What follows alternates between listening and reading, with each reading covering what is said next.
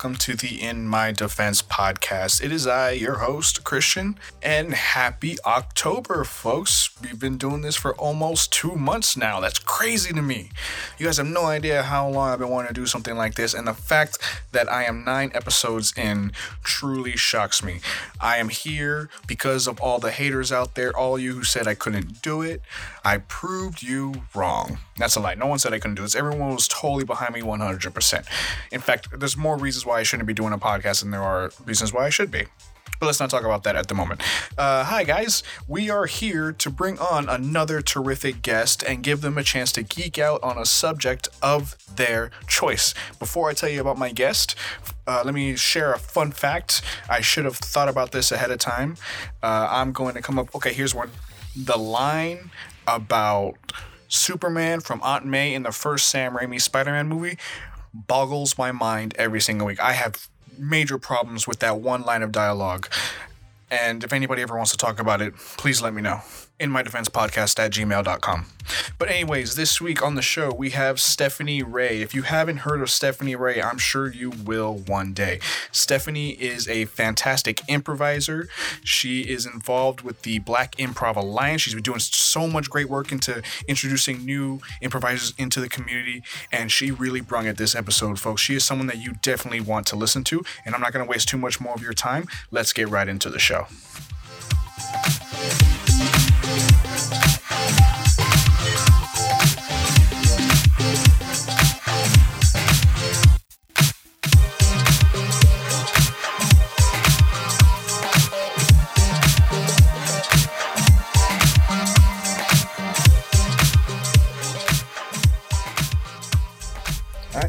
I am here with one of my friends, Stephanie Ray. Say hi to everybody, Stephanie. Hi, everybody. and uh, Stephanie is here so that we can talk about improv. Now, um, why why'd you want to talk about improv? I love it. I spend an absurd amount of my time focused on it, um, and I'm really passionate about educating people about it, especially Black people. Yeah yeah, for anybody who hasn't heard me say it just yet, if I, if I said in the intro or not, uh, Stephanie is an improviser, a fantastic improviser, involved with a, with uh, at, at least a couple groups, I think, uh, in teaching improv and spreading it around the community. Um, I'm also an improviser, which has been brought up a couple times on episodes before. Uh, is there what what is it specifically about improv? I like I think I have an answer to this, so I might go first. Um, but for me, I think we're both storytellers. We both love stories and we love the the art of storytelling. And for me personally, when it comes to improv, the the ability to do that in a very short amount of time and off the top of your head is really impressive to me when I see other people do it. Which is probably one of the main reasons why I like appreciate improv on a level like I also appreciate movies and books and short stories and poetry and all that kind of stuff. What about you? Yeah, um, I totally agree. I think that the skills you learn and hone in improv are so applicable to absolutely everything else. I seriously started getting into improv when I was in law school and definitely saw how those skills made me um, a better student in trial practice class and more confident just um, in negotiation, in discussing case law with my classmates. I think that learning to think on your feet quickly and have confidence in public speaking um, those are skills that are going to be helpful for anybody doing anything besides the fact that it's just a ton of fun it really is also very applicable to anything that you might be doing and uh, depending on whoever's listening to this depending on how familiar they are with improv I think when most people talk about it, they're talking about like improv comedy, things we've seen like uh, Whose Line Is It Anyway, which is a show that I grew up watching. Um, you say you started in law school. Like, what was your introduction to it? Was it just kind of like a way, uh, a technique to help you get better at doing this job, or so? Or... I mean, I've I've always been a pretty confident public speaker and the first person to volunteer to do the presentation, et cetera. So it wasn't that I was like, oh God, I need to learn to talk in front of people. Um, I actually stumbled into improv very serendipitously. I was bidding on um, different potential prizes for the social justice auction at Georgetown. Um, where I went to law school. So they had a yearly fundraiser where they would get companies to make donations and then they had a silent auction. So I was just like, eh, I'm going to bid the minimum bid on everything and get whatever I get.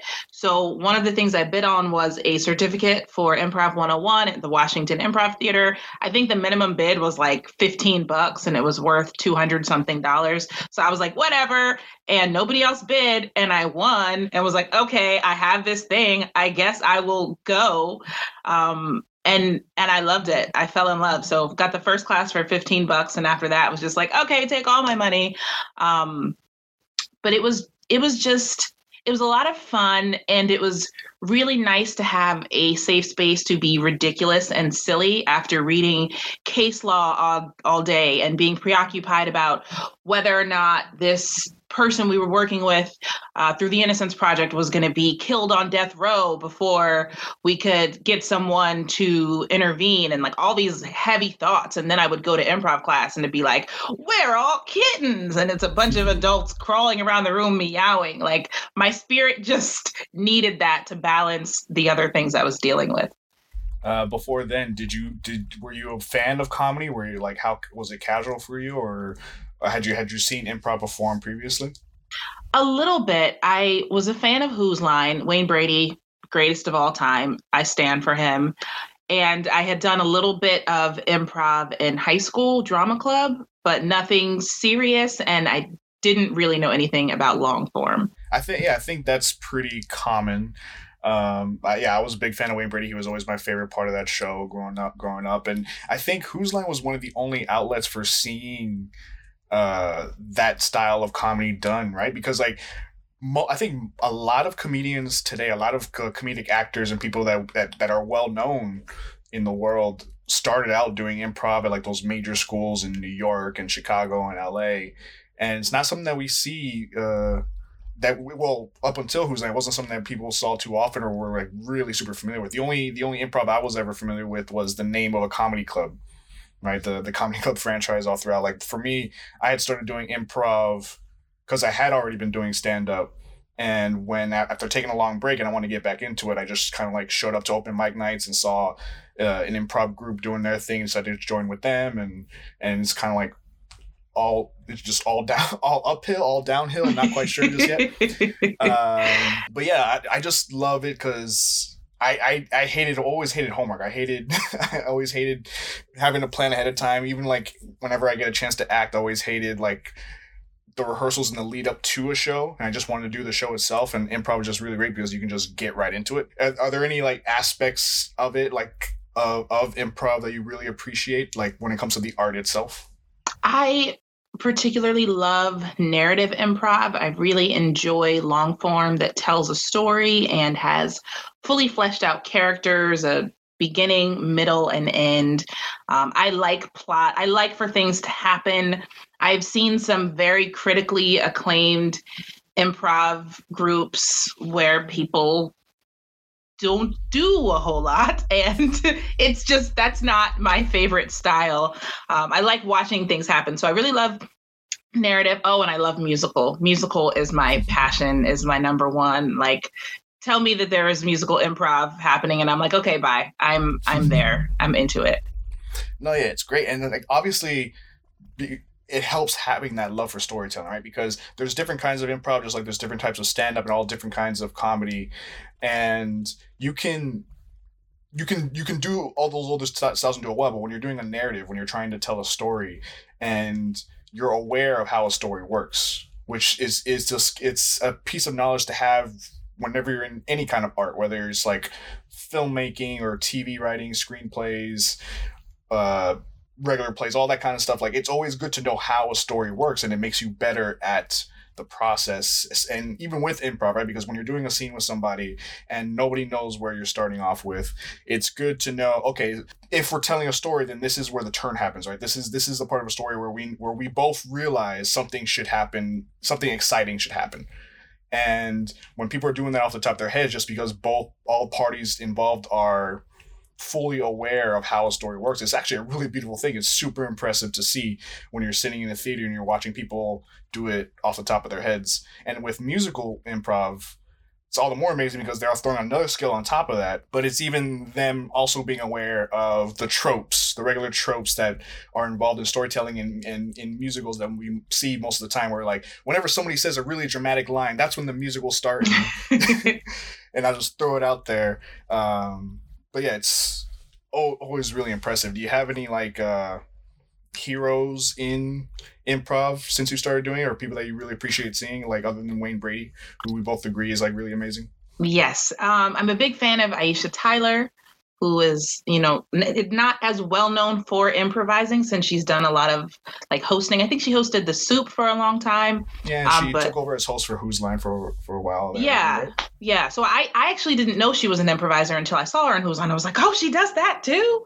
Um, so I'm a big fan of hers. Nnamdi Nwige is uh, a friend and uh, and mentor, inspiration. Definitely someone I really really admire in the improv community. Jay Suko I um, love, love, love playing with and really look up to. I'm like, gosh, there there are so many people. Um, Bala out of improv comedy Bangalore, Laxmi, um, out of that that same community as well. Like uh, Michelle Gilliam, Improv MKE, Ty Coleman, um, Blue, Colette. There's like I I'm I, I could list improvisers that I admire for in the entire hour. So I'll, I will stop there. But uh, if you go to my Facebook page, I'm constantly like praising the, the, people that I look up to. That's what we're here for. We're here to geek out.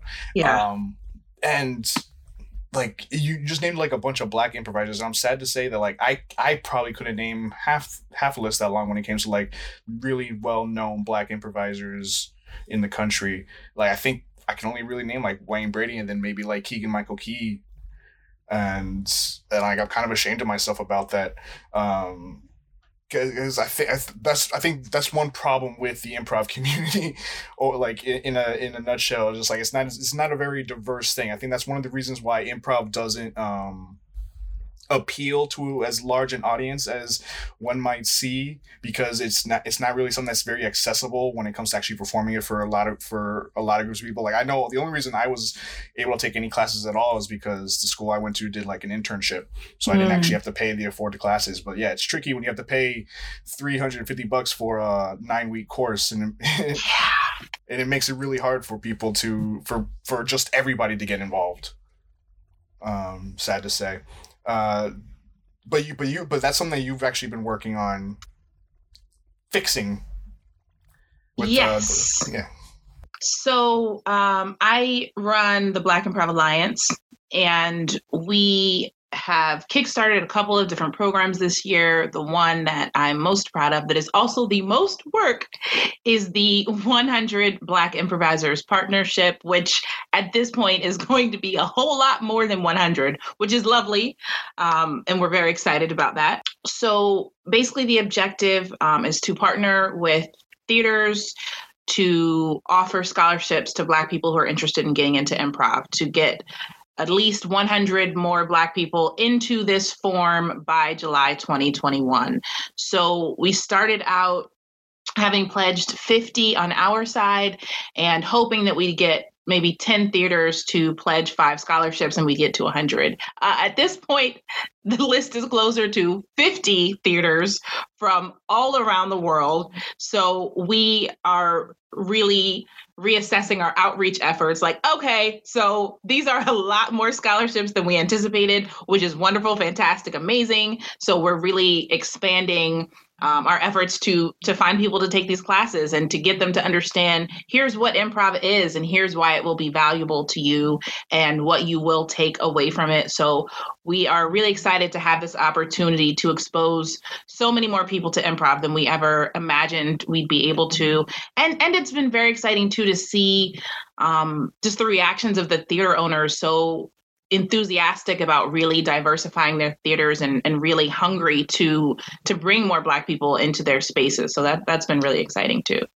Yeah it feels like one of those things that it's mind-boggling why it hasn't been done before or like why it's not like an obvious choice to reach out to as many people as possible.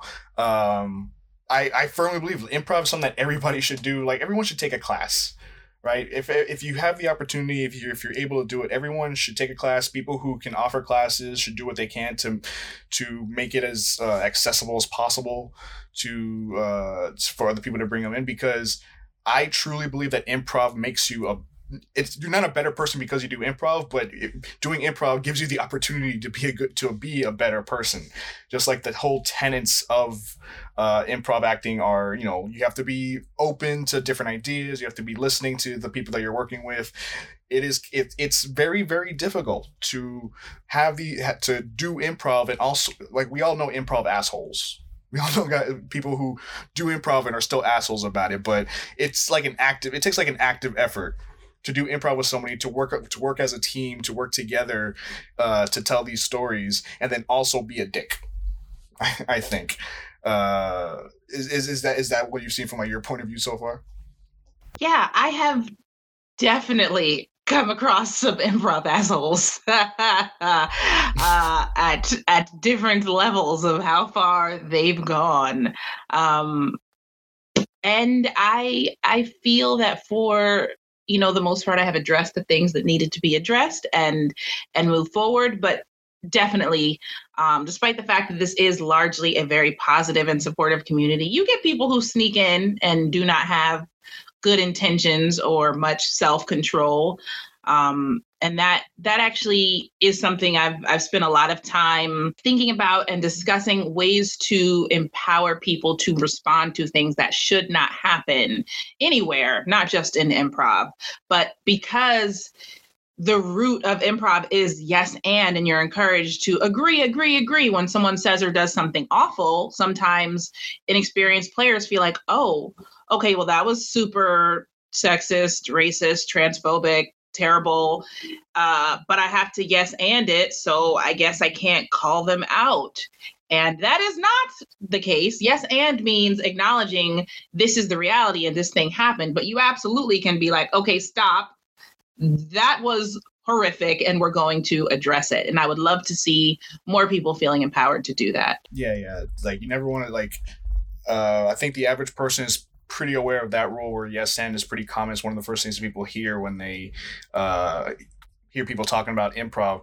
But yeah, you're absolutely right. Like just because yes and is meant for don't be negative, don't uh, be open to new ideas and be willing to build off of the ideas that are introduced to you.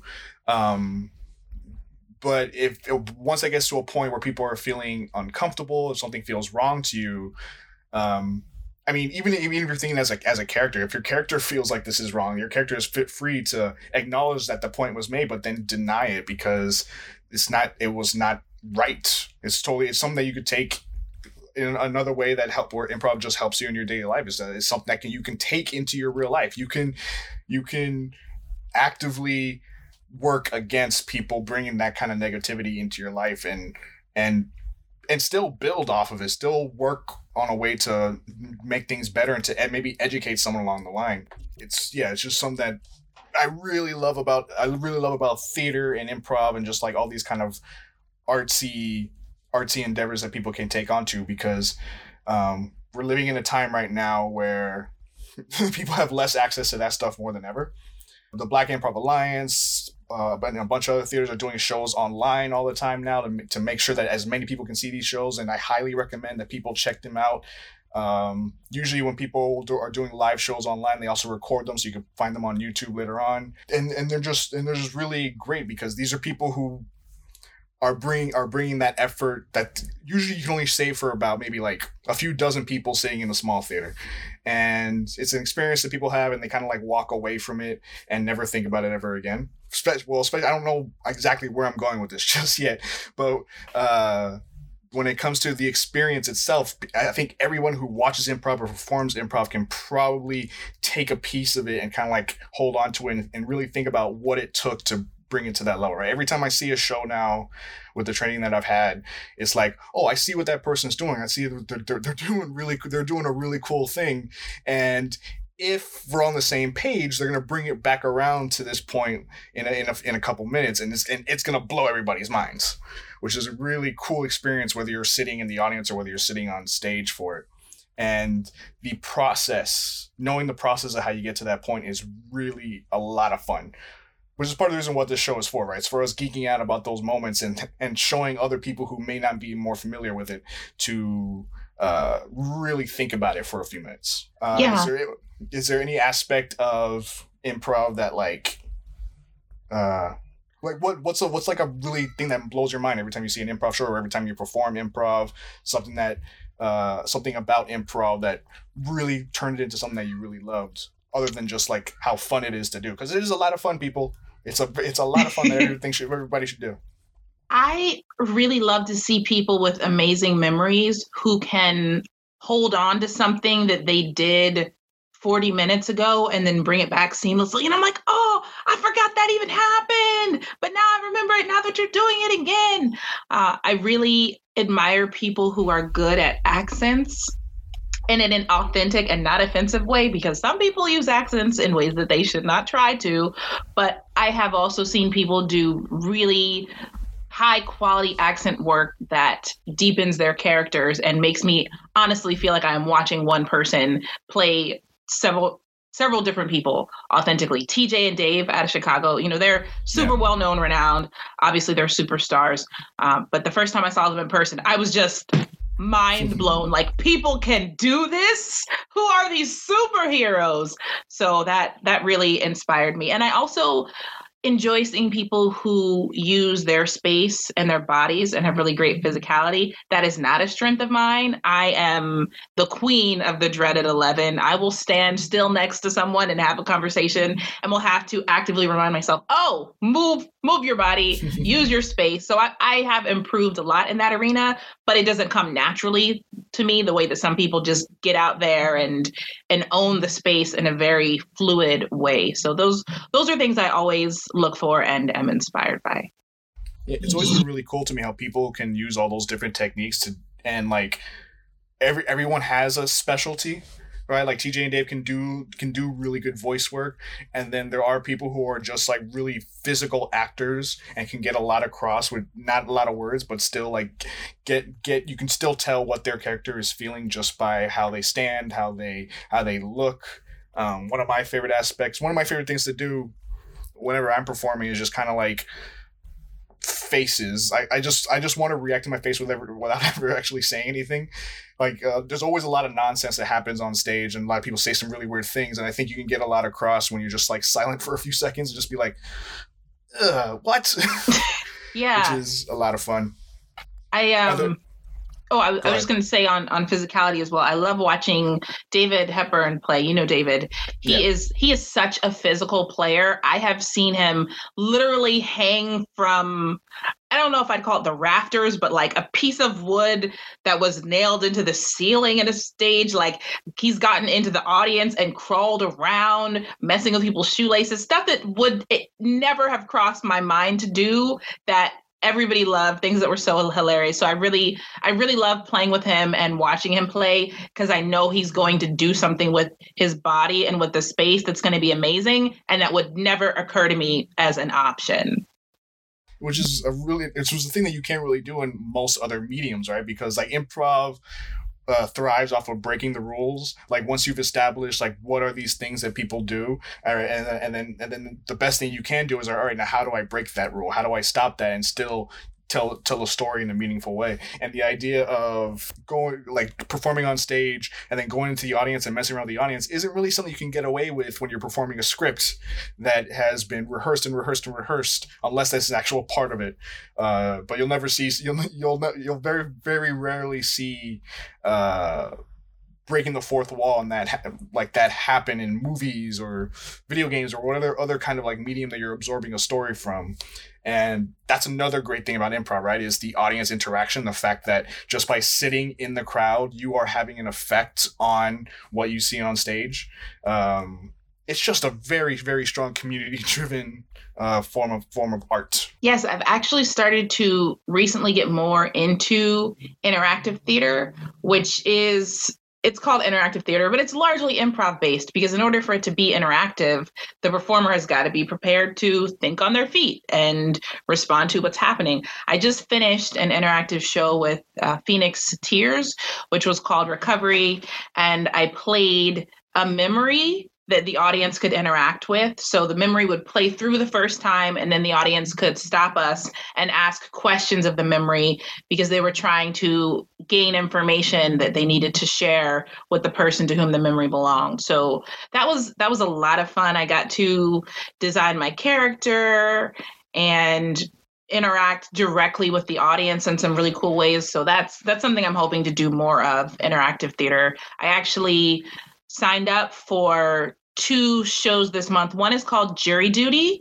It's an English online interactive show where I believe I'll be a member of a jury trying to solve a murder case and looking at facts. So, kind of like murder mystery dinner theater. I think if you've ever done something like that, I believe it'll be similar to that. And then another one that I'm like, oh boy, um, it is a phone call. The whole show is a phone call. It's called Claws. From my understanding, the premise is it's like a 16 year old boy that believes he has a monster in his closet, but maybe he is the monster. And I, I don't know what's going to happen. I have it haven't had it yet. I have a friend who did it. Um, my friend Mallory, who directed the interactive show Recovery, actually that that loved it and raved over it. So I'm excited but also a little creeped out. Like the idea that a whole show could be a phone call from a stranger is just mind blowing. So I don't know anything about it yet, but I'm excited to see to hear, I guess, how that goes. That's uh that's probably um, that's that's the that's a tenet of improv, right? Is I don't know what it's going to be, I don't know what it's going to sound like,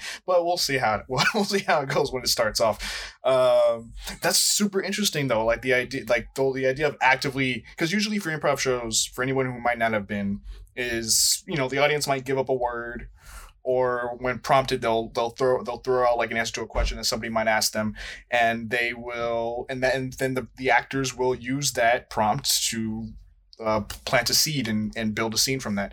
The idea of the audience being able to it's a lot of trust to do a show like that. Like i'm thinking about the stranger's call or like you acting out a dream. It's putting a lot of trust in an audience to uh to to to to, act, to ask questions and to it's instant feedback which i really appreciate right? Like it's it's it's it's engaging for one yeah it's super engaging. So like the audience is encapsulated by what's happening on stage but the idea of them being able to actively you can testify this for sure but like i'm assuming that because you're acting out the dream whatever continues forth is totally based on whatever questions that people are asking you right Yes, exactly. We're directly responding to what they've asked. And, and then if there's a lull in the conversation, we pick back up with the scripted portion of where we were going, but we stop and and directly address whatever the audience wants to talk about and it may just turn into a conversation for the entire time.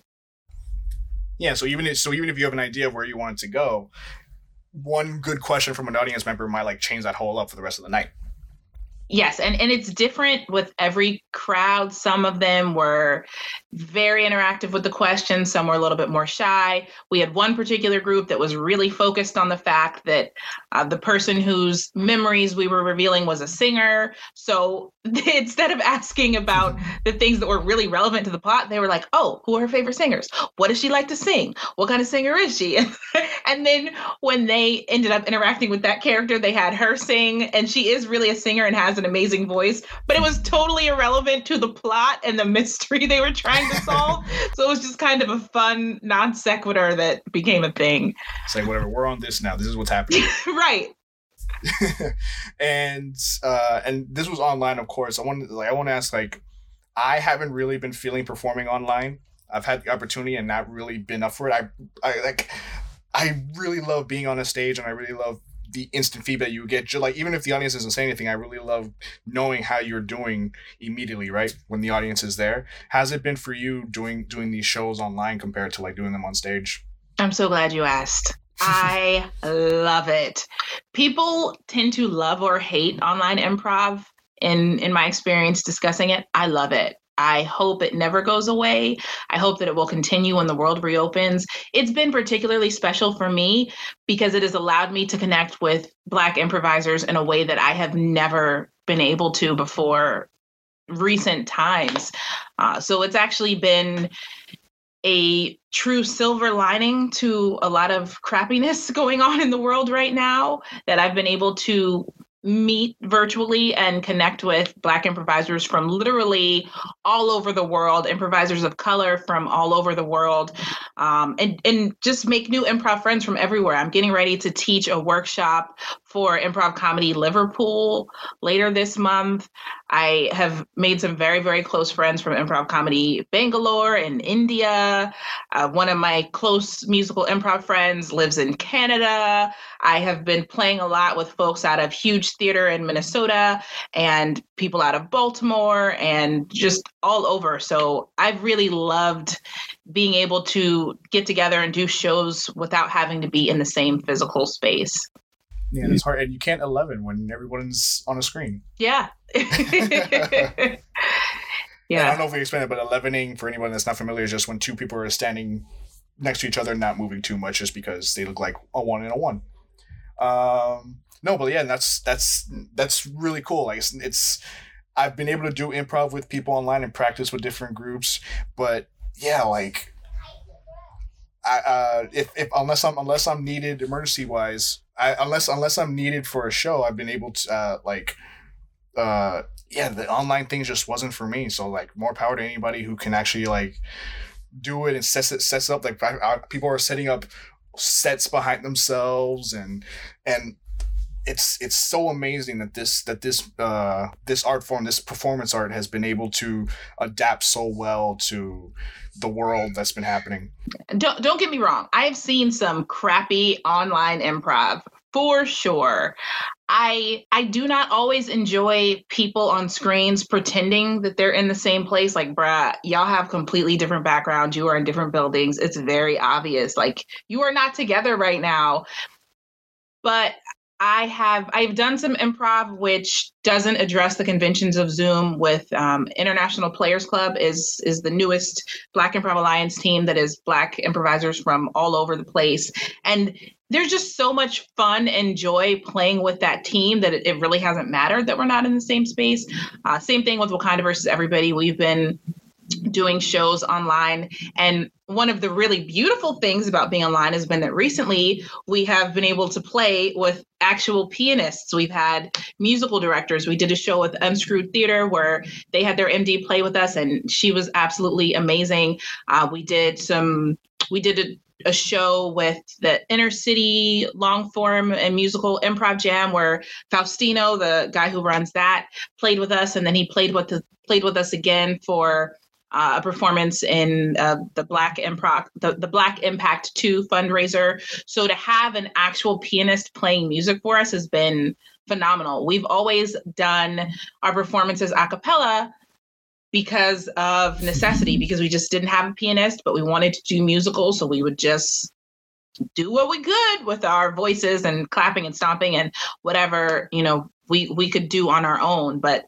having someone on keys elevates musical performance in a way that I cannot express in words. It just truly makes it magical. So that's that's been a really wonderful thing yeah, I'm incredibly impressed. Like from the stuff that I have seen of you guys, just being able to get through all that with the the wall that tech puts up, just like getting through uh just natural delays in conversation and being able to like make minimize that as much as possible. Like it's like chef's kiss almost.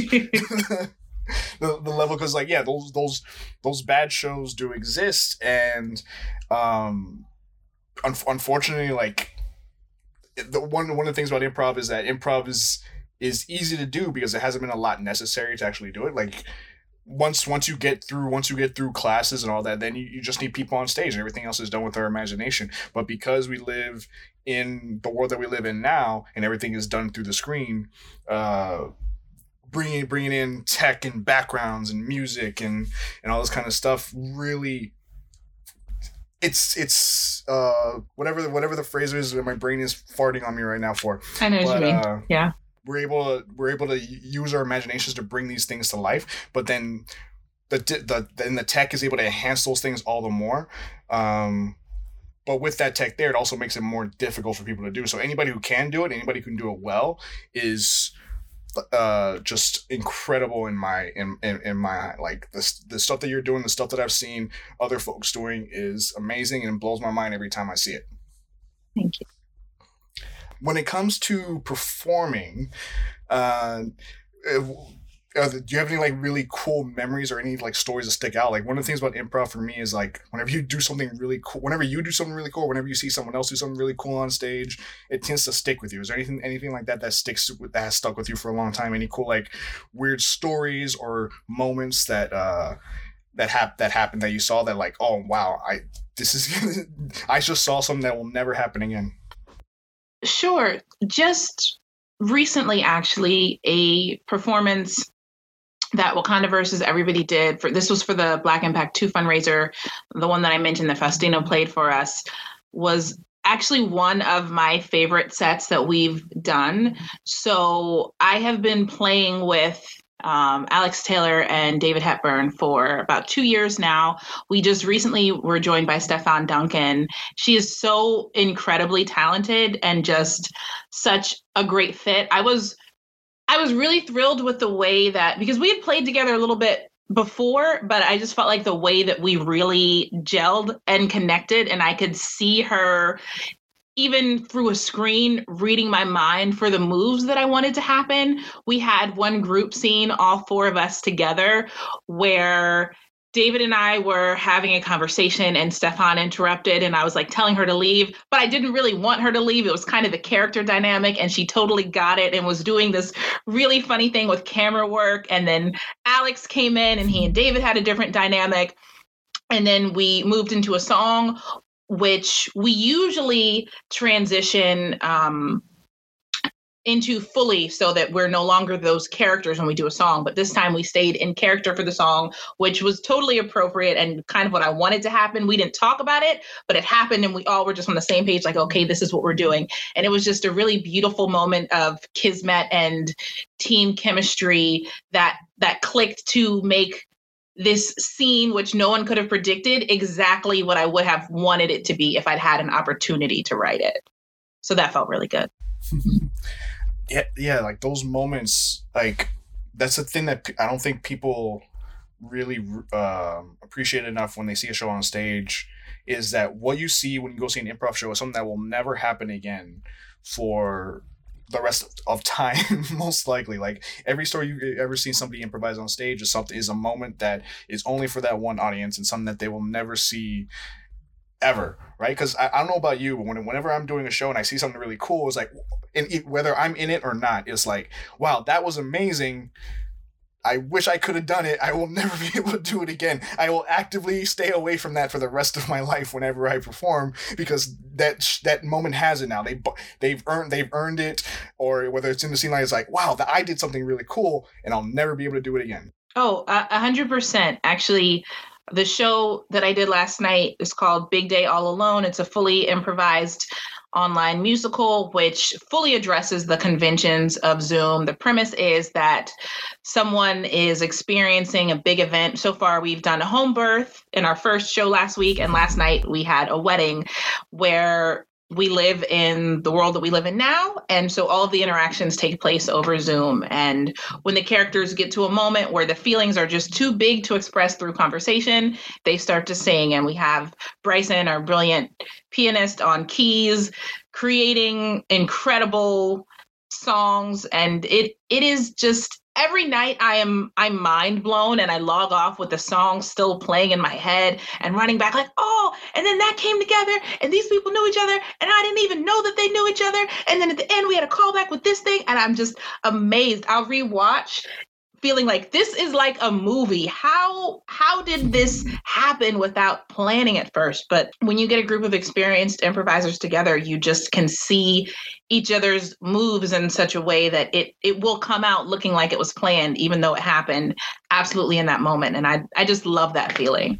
And as much as you want to do it again it can never happen again. Yes yes. Like ah that yeah, there are so many moments that I want to relive. I'm like, let's let's do that scene over. no, it's gone. It's gone now.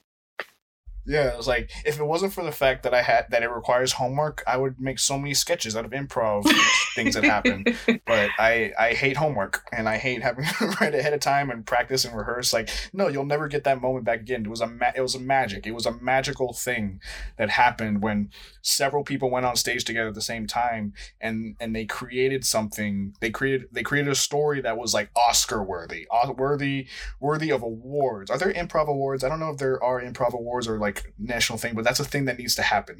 it is actually on my long term to do list. Um, I do plan at some point in the future to establish the Brady's. They don't exist yet, but as far as I'm concerned, we'll have the the BGOT, the Brady. what is it? Brady, Emmy, Grammy, Oscar, Tony. Yeah. So the Brady's. I intend to make the premier improv awards probably five, five, ten years down the road. Yeah, I'm gonna get this episode out to Wayne Brady.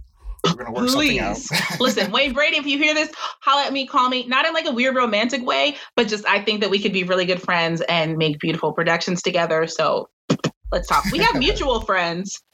Like we would get along. It's fine. um, where where where do you see well, it's like you see improv going to the point where it gets to award shows and all this kind of stuff. Um, what do you what do you think of the community now as as it is? Like you you're making these major change you're ma- working on making these major changes to the industry. Um, i don't know if you can call it that but like just because of the times we live in we see a lot of improv theaters are closing a lot of major theaters like io theater closed and we're also seeing like a bunch of like um major problems coming up to surface involved with like uh theaters in LA and New York and Chicago. Like what's what's your stance on where that is right now I think that change is good. I think that there are a lot of small, lesser known theaters that are working really hard and doing amazing work. I think that this online era is a great time to highlight that because you can take a class with a theater in Charlotte while living in Miami.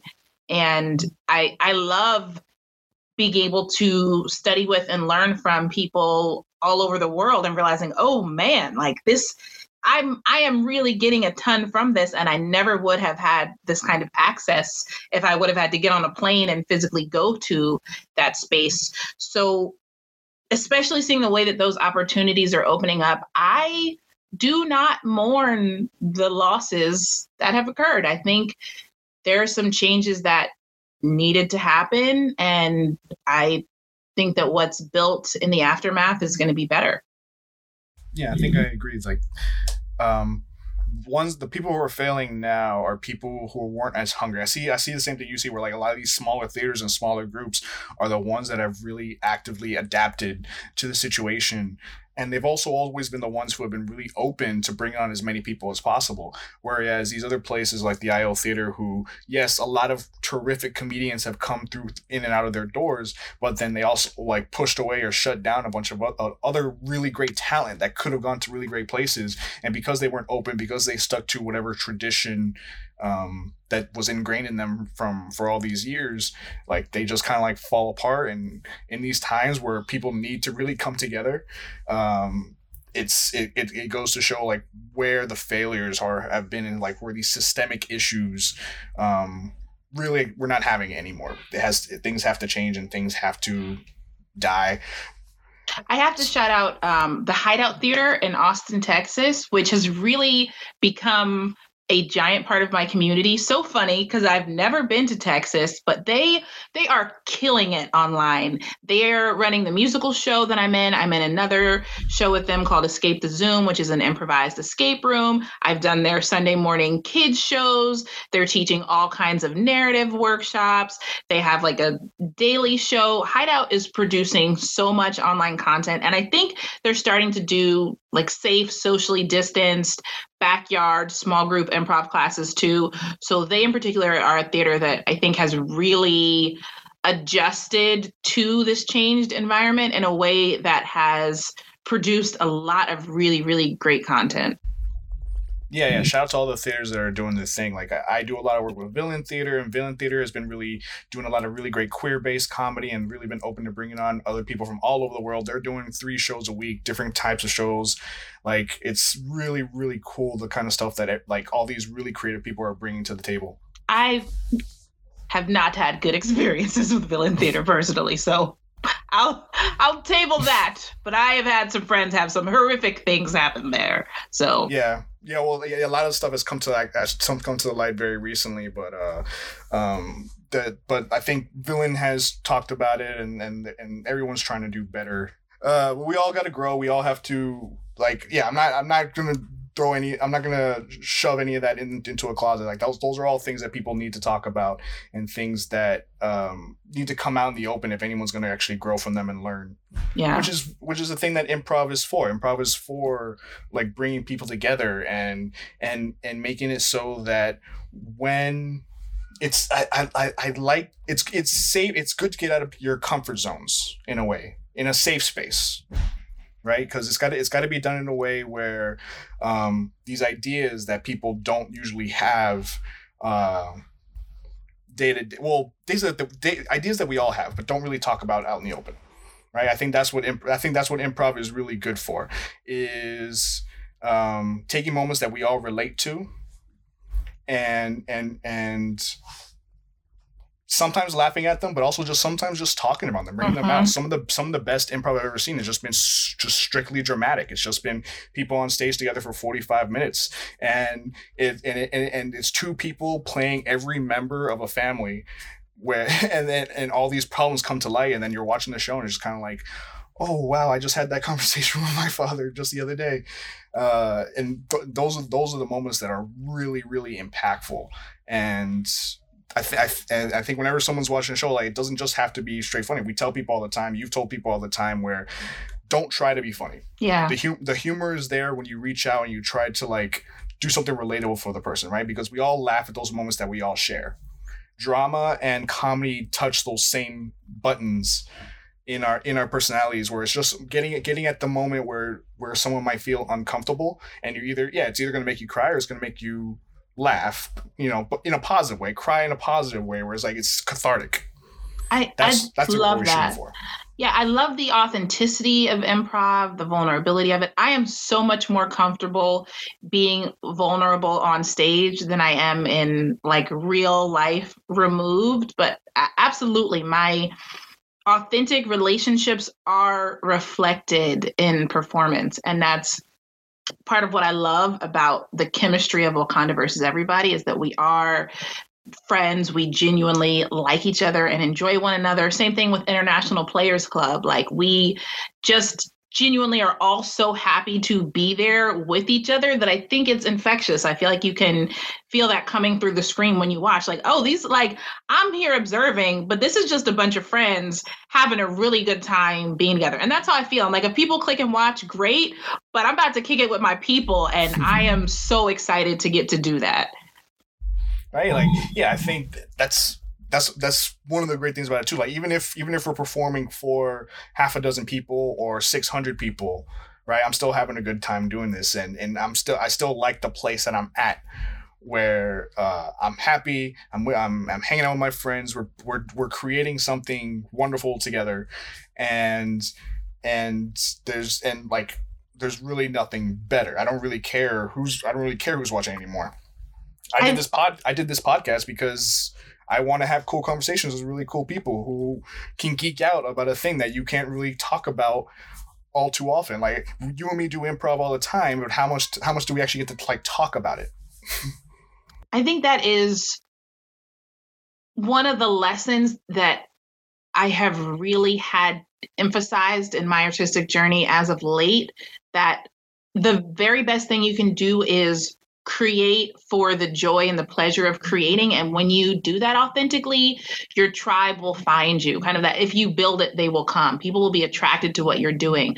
But that when you create something out of a space of wanting to be liked wanting to get the views the clicks wanting to fill the seats and i've been guilty of that um, that the art is just not not as good. It doesn't feel the same and it doesn't attract people the same. So I have found so much more joy in focusing on what is going to make me happy today? What do I want to do? And then, oh, wow, if a thousand people watch it, hey, that's amazing. If 10 people watch it, hey, that's amazing too, because I did it because I had a good time. So I can take that with me no matter how other people respond to it.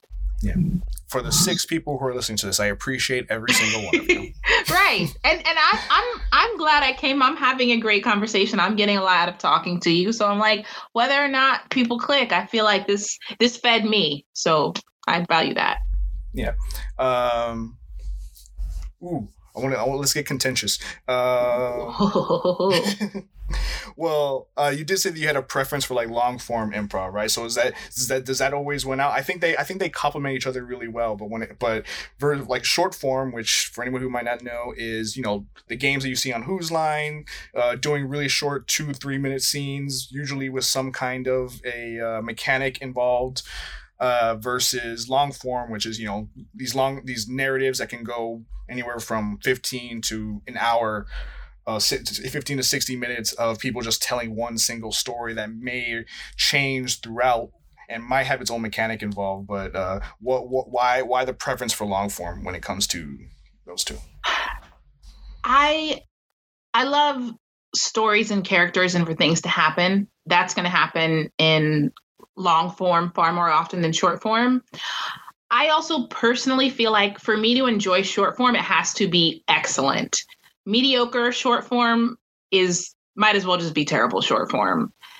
I can watch a mediocre long form and still learn, okay, here are moves I would make differently. Here are things I really liked. You know, I feel like that story this person just told was very authentic and that was interesting to me. So I can still find things to love about a long form that might be objectively just okay. Also, short form, I feel like gets repetitive so much faster than long form does. Like I can only watch different groups of people play the same short form game so many times in a row before I want to sink through a trap door. But I can watch a hundred different Harolds and they're going to be drastically different every time.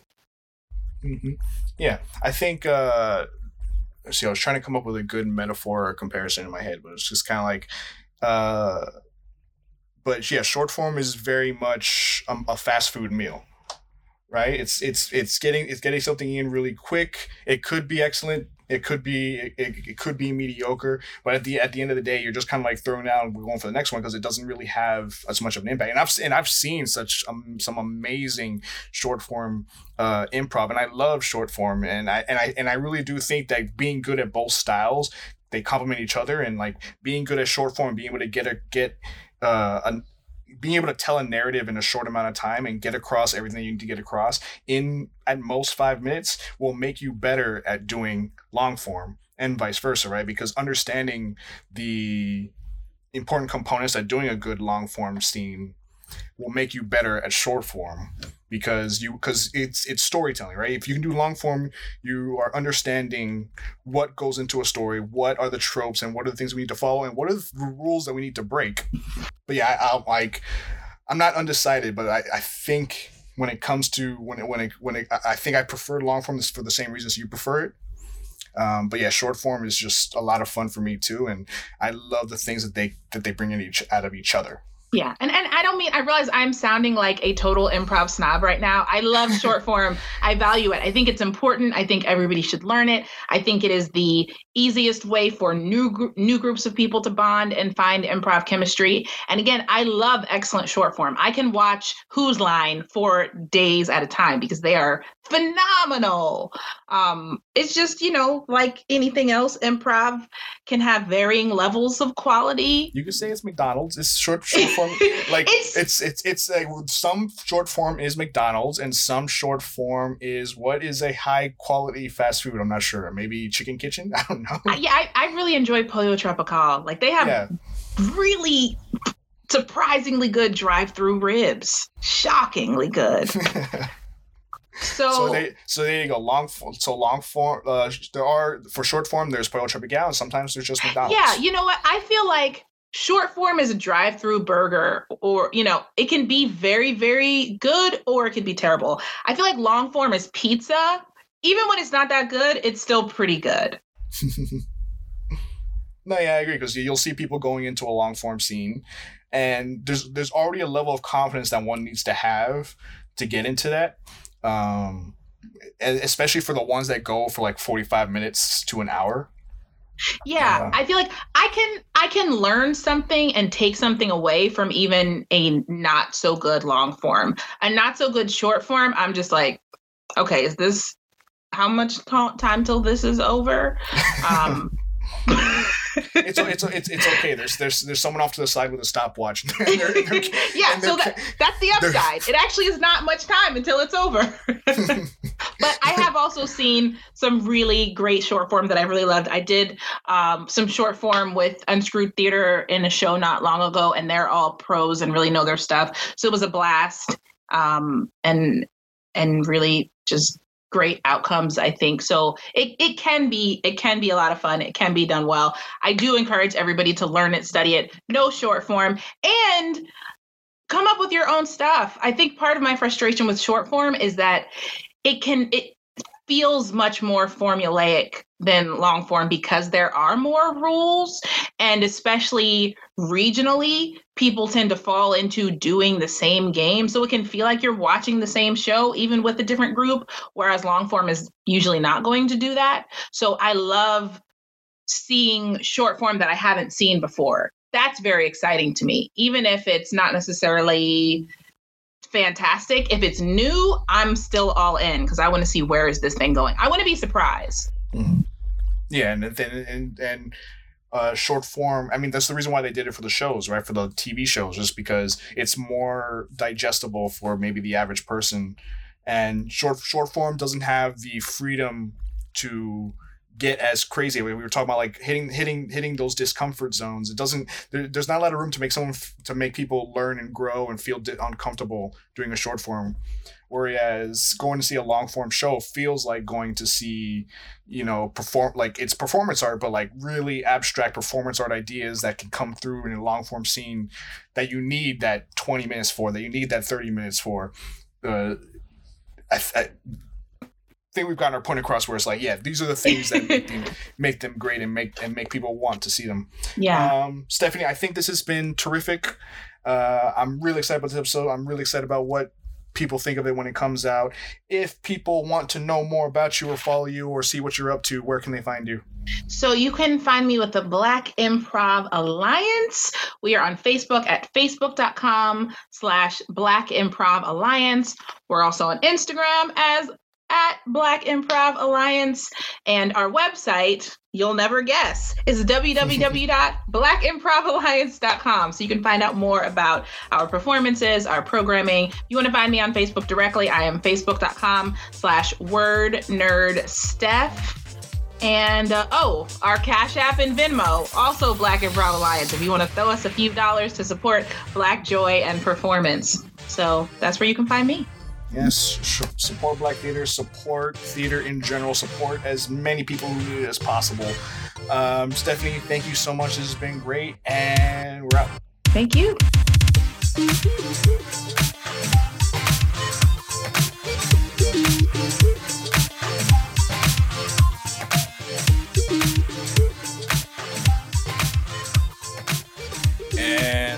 That's the episode, folks. That was a great one. I am still getting over it as we speak right now.